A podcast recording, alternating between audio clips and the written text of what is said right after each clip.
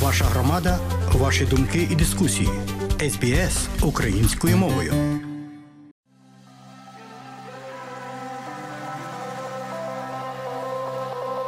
Вітання, шановні слухачі Української служби СБС Аудіо Благословенної Австралії.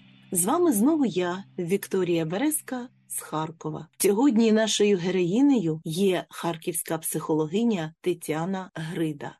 Вітання, пані Тетяно. Вітаю вас теж, Вікторія. Минуло вже майже півроку з моменту широкомасштабного воєнного вторгнення Російської Федерації в Україну.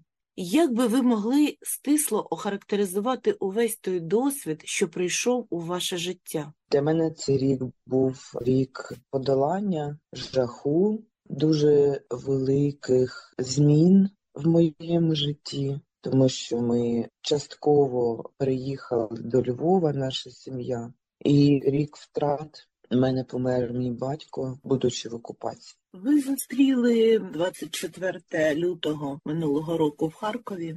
Так, мені подзвонила моя племінниця із Києва і сказала, що Тетяна почалася війна. Ми спали. Не хотілося зовсім вірити в те, що люди з сусідньої країни з'їхали з глузду і почали повномасштабний наступ. Цей період ви переживали більше як людина чи як психолог? Це дуже важко розділити. Звісно, було страшно. Ми не розуміли, як це все буде відбуватися, що з нами буде. Ми вся сім'я вирішили залишатися у Харкові. Тим більше, що коли така наступає кризова ситуація, то моє серце воно завжди з людьми. Я отримала запит від нашої лікарні, якою ми опікуємося, Харківська дитяча клінічна, де наша команда приходить як лікарняні клоуни, розважають дітей, піднімають настрій, мотивують на одужання. І з повномасштабним наступом припинилося постачання ліків у лікарню і взагалі по всій Україні. І не просто ліків, а й хіміотерапії для дітей. І наші діти залишилися без лікування. І я почала шукати можливості отримати такі ліки. Не тільки я, багато організацій, наші колеги з Німеччини, теж лікарняні клоуни, які працюють у німецьких лікарнях. Вони звернулися до лікарів в клініках, і лікарі зібрали ліки за списком на специфічну хіміотерапію. І через тиждень ліки вже були в Харкові. Хоча це було дуже дуже складно, тому що не було грошей. Наші колеги організовували концерти, організовували збори. А потім, коли вже ліки були зібрані, дуже складно було доставити ці ліки в Харків. І вирішувалося питання про евакуацію дітей із Харкова, онкохворих. Але ця операція продовжувалася, і ми доставили ці ліки 10 березня 22-го року. Частково діти вже були евакуйовані за два дня, і слава Богу. Але ж поки я не могла реалізувати це діло, то мені взагалі не можна було покидати Харків. Як би мені не було страшно, треба було евакуйовувати команду лікарняних клоунів, тому що дівчата проживали в самих таких гарячих точках. Салтівка, горизонт, Чугуїв. І було важливо зберегти життя, підтримати їх тому, як вони можуть виїхати. Не скажу, що я мала відношення до евакуації, але все одно це було важливо реалізувати. Ну і потім, коли вже полетіли літаки, то моя психіка трошки видала себе. Мені було дуже страшно, тому що мене дитина, і мені важливо було, щоб нічого з нею не сталося з моєю донькою. І ми поїхали.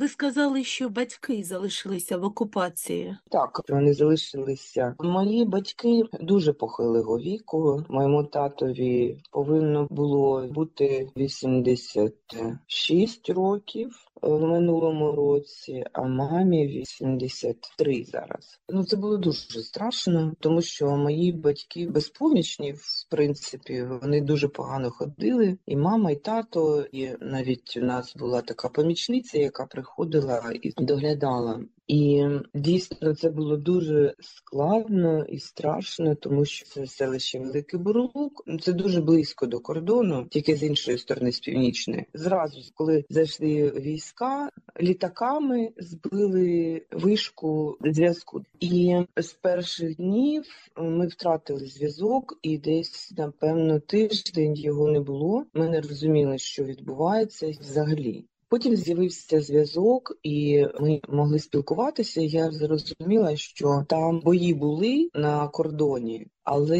їх настільки було багато, і багато техніки, і що вони зайшли. Я не знаю, які повинні бути війська для того, щоб дати спротив, так як це хотілося би. Тобто дуже багато техніки було, і мої знайомі з Бурлука вони казали, Таня, ви такого ніколи не бачили. Скільки через нас іде всякої техніки і людей, і так далі. І вони себе вели достатньо тихо, тобто не звірствували за цей час. е, В принципі, Бурлук е, не було ніяких бойових дій. Ну і крім того, що мої батьки взагалі не виходили з будинку, і тому вони взагалі нічого не чути. У мене папа хворів на діабет.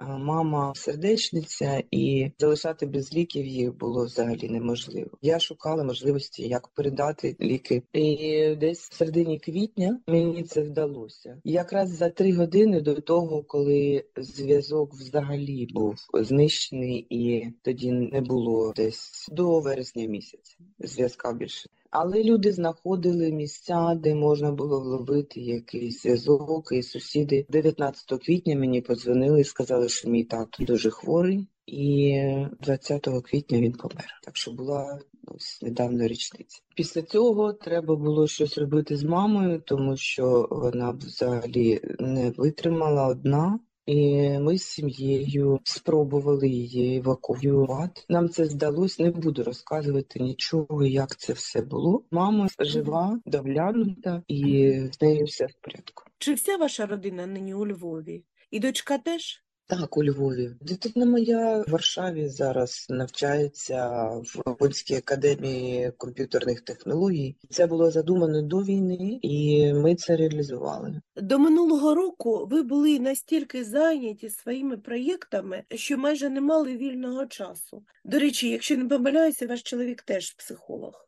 Так, психотерапевт. Так, і я ні за що не повірю, що ви з родиною переїхали до Львова, сіли на валізки, склали ручки і стали сидіти, чогось чекаючи. Ні, звісно. Потім почалося вже організація різних навчань для психологів онлайн. Я організовувала навчання спеціалістів з Ізраїлю. Потім були групи консультацій і робота у Франції. І організовували зустріч наших українців, щоб вони познайомилися і пройшли реабілітацію. І було дуже багато вже проєктів, які я могла реалізовувати, будучи трошки в більш безпечному місці. А як же зв'язки з Харковом? Я постійно приїжджаю до Харкова раз на місяць, на тиждень, на півтора, виконую якісь свої завдання. Ми відновили роботу в лікарні. Співробітник, який не виїхав з Харкова, приходить в лікарню і розважає дітей. Ми багато чого притягнули у лікарню. Зараз там відбуваються неймовірні речі. Музикотерапія і працює наш теж колега, психолог, з якою ми постійно на контакті і вирішуємо питання про реабілітацію дітей в лікарні. Наш колектив зараз працює в Ужгороді, тому що основна частина колективу знаходиться в Ужгороді, і там е, працюємо за проектами. Організували мобільні бригади з лікарняних клоунів. Вони приїжджають до діточок у прихистки, Закарпаття, у лікарні зараз ходять. Колеги організували простір роботи з підлітками, і все це підтримується працею нашої організації. Ми організовуємо тренінги для підвищення кваліфікації лікарняних клоунів. Я була регіональним представником е, проєкту в Харківській області терапії. Проєкт півроку йшов. А що таке хібукітерапія? Це собака обіймака, яка прилетіла до нас з Ізраїля. Це така іграшкова собака з довжелезними вухами і довгими-довгими лапами, так? Так, вона така обіймака, і вона полюбляє посмішки дітлахів. Полюбляє обійматися. Привезла її сюди, в Україну, Дафна Максимов Шарон і Хай Шайль. Це автор цього методу. Цей метод працює в Ізраїлі з 2006 року, і от е, вони запропонували його використовувати в Україні саме під час повномасштабного нападу, тому що цей метод дуже гарно себе зарекомендував у роботі з ізраїльськими дітьми. Ми знаємо, що Ізраїль постійно війні з японськими дітьми після трагедії Фукусіма. Тому вони з задоволенням все це привезли сюди. Спочатку не було грошей, можливостей. Вони згинули річ в Ізраїлі. Ті діти, які вже були на реабілітації, у них жила собака. Вирішили передати нашим українським дітям свої собаки для того, щоб вони допомагали. І це ціла така технологія, дуже дієва, і тому мені треба було організувати роботу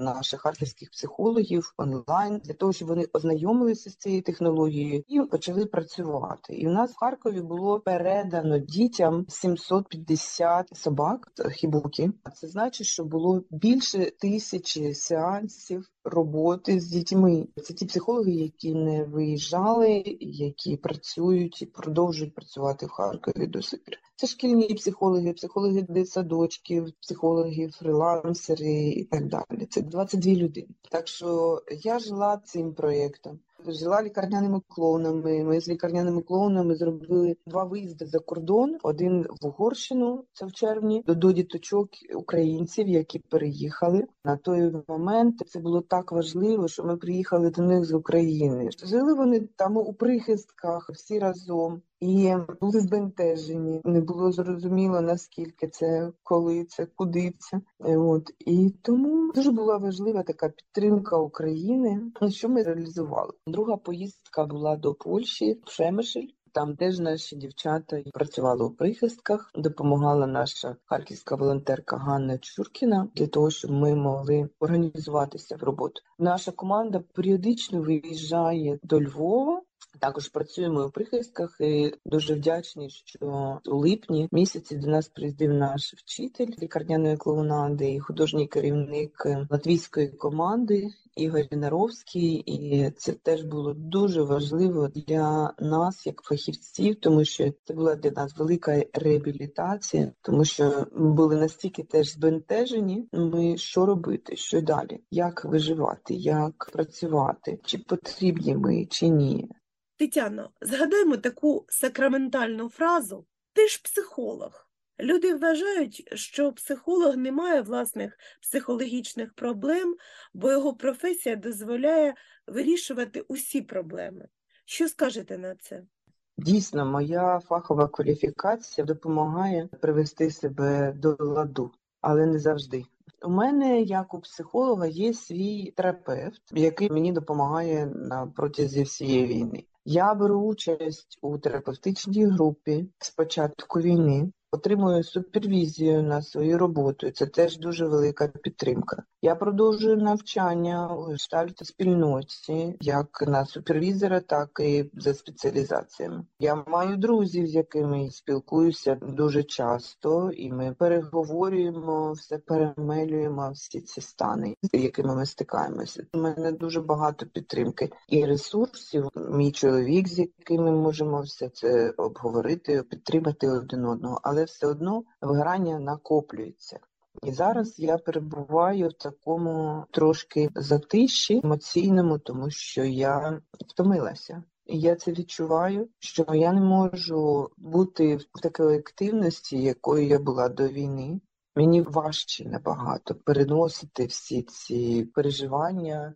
Важче навіть від того, що я втомлююся. Це дуже складно переносити. Тому що я дійсно взагалі була дуже активна, і мені здавалося, що мене вистачить на багато.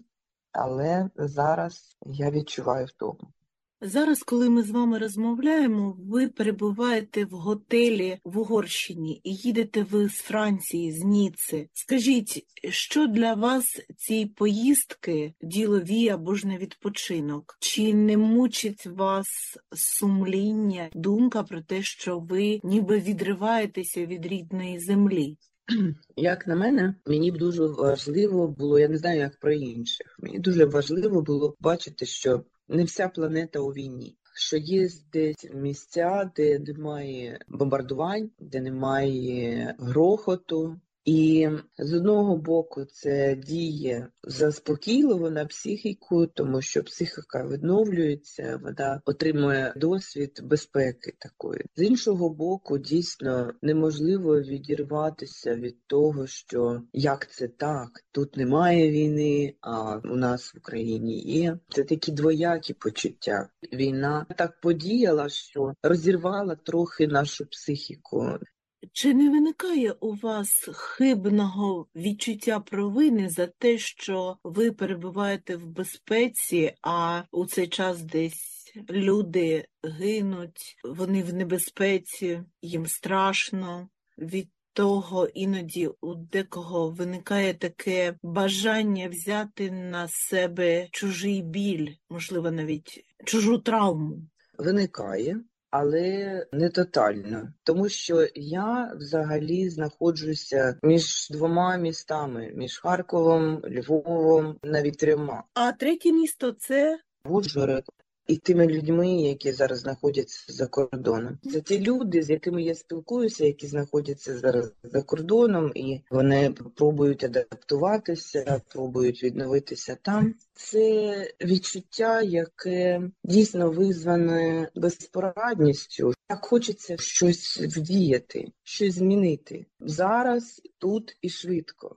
Війна не закінчується. Наших сил одної людини не дуже вистачає для того, щоб все це закінчилося. Але я для себе вирішила, що я більше можу зробити, якщо я не сиджу під бомбами. Я більше зможу допомогти більшої кількості людей, коли я мобільна, коли я не сиджу навіть в одному місці, а я то приїжджаю до Харкова, то знаходжуся у Львові, то я виїжджаю в Ужгород, то я виїжджаю за кордон. І таким чином я маю якусь таку зв'язуючу функцію для себе, що я як пов'язую всі частини України в своєму серці.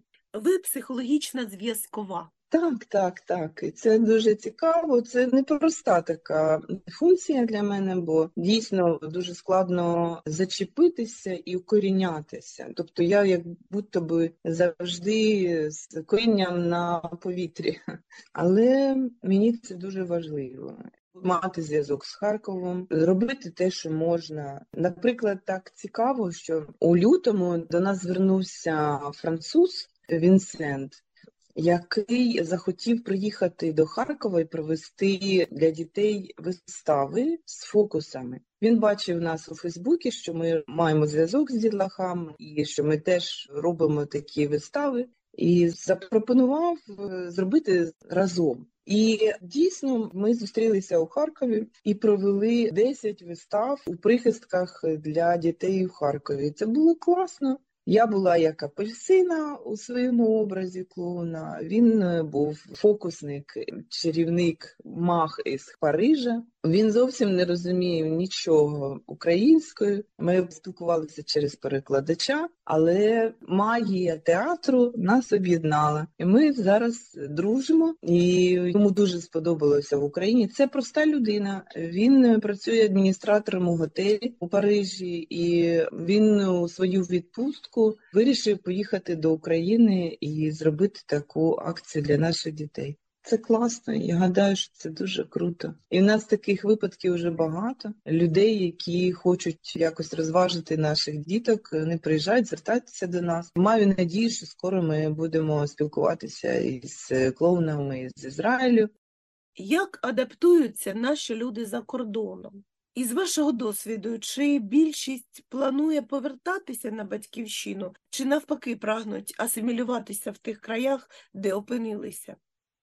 По-різному, дуже по-різному. І я згодна з цією статистикою, яку дають зараз офіційні джерела, десь 40% або 30% планують залишатися, але дуже багато людей хочуть повернутися, тому що цей стан людей, які перебувають за кордоном, він дуже змінюється. Спочатку був шок, і шок подвійний, тому що вони пережили тут воєнні дії, вибухи. Дуже багато людей все це переживали на собі. Потім жах переїзду, Оці всі потяги переповнені, діти, які плачуть, яких не можна було погодувати. І так це дуже було жахливо, особливо в перші дні. А крім того, ще й плюс. Чужа країна, там, де нічого не відомо. Вони нічого не знали, як це, що це, куди їх поселити. Вони жили багато людей в одній кімнаті. Це все дуже великий стрес. Дуже великий стрес. Потім потихеньку почали відновлюватися, але ж багато людей втратили домівки, багато людей втратили своїх близьких. Це ті, кому немає куди повертатися. Хоча за кордоном люди, які мали прості професії, робочі, якщо вони зараз там влаштувалися на роботу, то вони отримують е, нормальну зарплатню. І це дає надію, що можна закріпитися і сил на переїзди іще їх просто немає. Очевидно, що повертатися на батьківщину для багатьох означає втретє починати життя з нуля, особливо для тих, хто втратили тут житло. І це потенційно новий надзвичайний стрес, який, можливо, і є основною причиною того, що люди хочуть залишитися там. Знаєте, дуже великий вплив має те, що діти за кордоном навчаються офлайн. Це я маю на увазі, що вони мають спілкування реальне з дітьми. Вони ходять в школу, і тому матусі, у яких маленькі діти, ну тобто шкільного віку, вони все ж таки вирішують, що поки не буде відновлена в Україні можливість е, приходити до школи, то вони залишаються там. І це має сенс. Це має сенс. Наприклад, моя племінниця, вони приїхали до Британії теж з ідеєю про те, щоб мій двоюрідний внучок мав можливість приходити до школи. Це важливо дуже. Мені здається, що якщо про відновлення, то треба дуже велику увагу звернути якраз про можливість наших дітей ходити до школи, щоб у них була можливість сховатися і щоб це були бомбосховища. Без цього, напевно, вже не можна. Як на мене, взагалі відбудовувати всі наші населені пункти треба буде з урахуванням того, що війна може повторитися, маючи поруч ненормальну країну з параноїдально агресивним населенням, яке протягом усієї своєї історії захоплювало сусідні народи в такий спосіб, розширюючи межі своєї імперії. І виявляється для них нормально прийти зі зброєю в сусідню країну і заявляти, що ми вас убиваємо, щоб ви нас полюбили. Це неможливо все вмістити в свою голову. Це дійсно так. Тетяно, ми дорослі люди і розуміємо, що, попри всі оптимістичні обіцянки експертів, війна так швидко, як нам би хотілося, не скінчиться. Як налаштуватися на цю думку і, попри все, продовжувати планувати життя? Ви сказали дуже гарну річ, Вікторія, спланувати. Хоча планувати дуже важко, і ми зазвичай плануємо з тими стандартами, які в нас були до війни, і зовсім не хочеться враховувати те, що відбувається зараз. Але одне з основних, що для мене важливо, це зрозуміти і впустити в свою голову думку про те, що це наша реальність зараз така, що ми живемо в такій реальності. І що це не скінчиться близько, це буде продовжуватися і буде мати наслідки для психіки, для життя і так далі. І тому дуже важливо прийняти цей факт і дійсно почати планувати, звертаючи увагу на безпеку, на ресурси, на можливості, скільки в нас є грошей, чи є в нас робота. Чи можемо ми забезпечити для своїх дітей якусь безпеку і так далі? Треба підвести баланс наших ресурсів і можливостей, і дійсно зробити для себе висновок. Я для себе також зрозуміла, що все дуже непросто. Наприклад, мій батьківський дім знаходиться в деокупованій частині Харківської області, і все одно дуже важко взяти і перестати про нього думати. Тобто я зрозуміла, що мої земельні корені вони настільки вкорінені, що їх дуже складно вирвати. Але я прийняла рішення поселити там людей, які із сел, що під обстрілами, і моя душа заспокоїлася, тому що дім під наглядом, там живуть гарні люди, вони мають е, прихисток. Для мене це дуже важливо. І тому пустити в себе якісь зовсім нестандартні рішення, тому що у нас нестандартна ситуація. Дуже важливо відновлювати і шукати близьких за духом людей, спілкуватися, обговорювати, просити допомоги, допомагати. Ми соціальні, і нам дуже важливо, щоб ми не втрачали зв'язки. Одною з таких важких історій людей, які опинилися за кордоном, це те, що вони зовсім втратили зв'язки. Для бізнесу дуже важко, коли втрачені зв'язки один з одним. Ну, Це дуже важко. Але потихеньку починається все це відновлюватися. Особливо круто, що до війни, наприклад, у волонтерському середовищі ці зв'язки були дуже тісні. І все ж таки, як все спланувати? Знаю, наприклад, що для багатьох стала трагедією втрата сімейних реліквій. Не лишилося жодних фотографій, жодних пам'яток. Люди тікали, полишаючи дорогі речі, якусь мамину хустку, бабусине намисто. Про це не думалося, а після втрати болить. Особливо тим, чиї рідні загинули, не лишилося навіть могили, ні пам'яті якоїсь. Отже, ці люди втратили те, що було символом дому.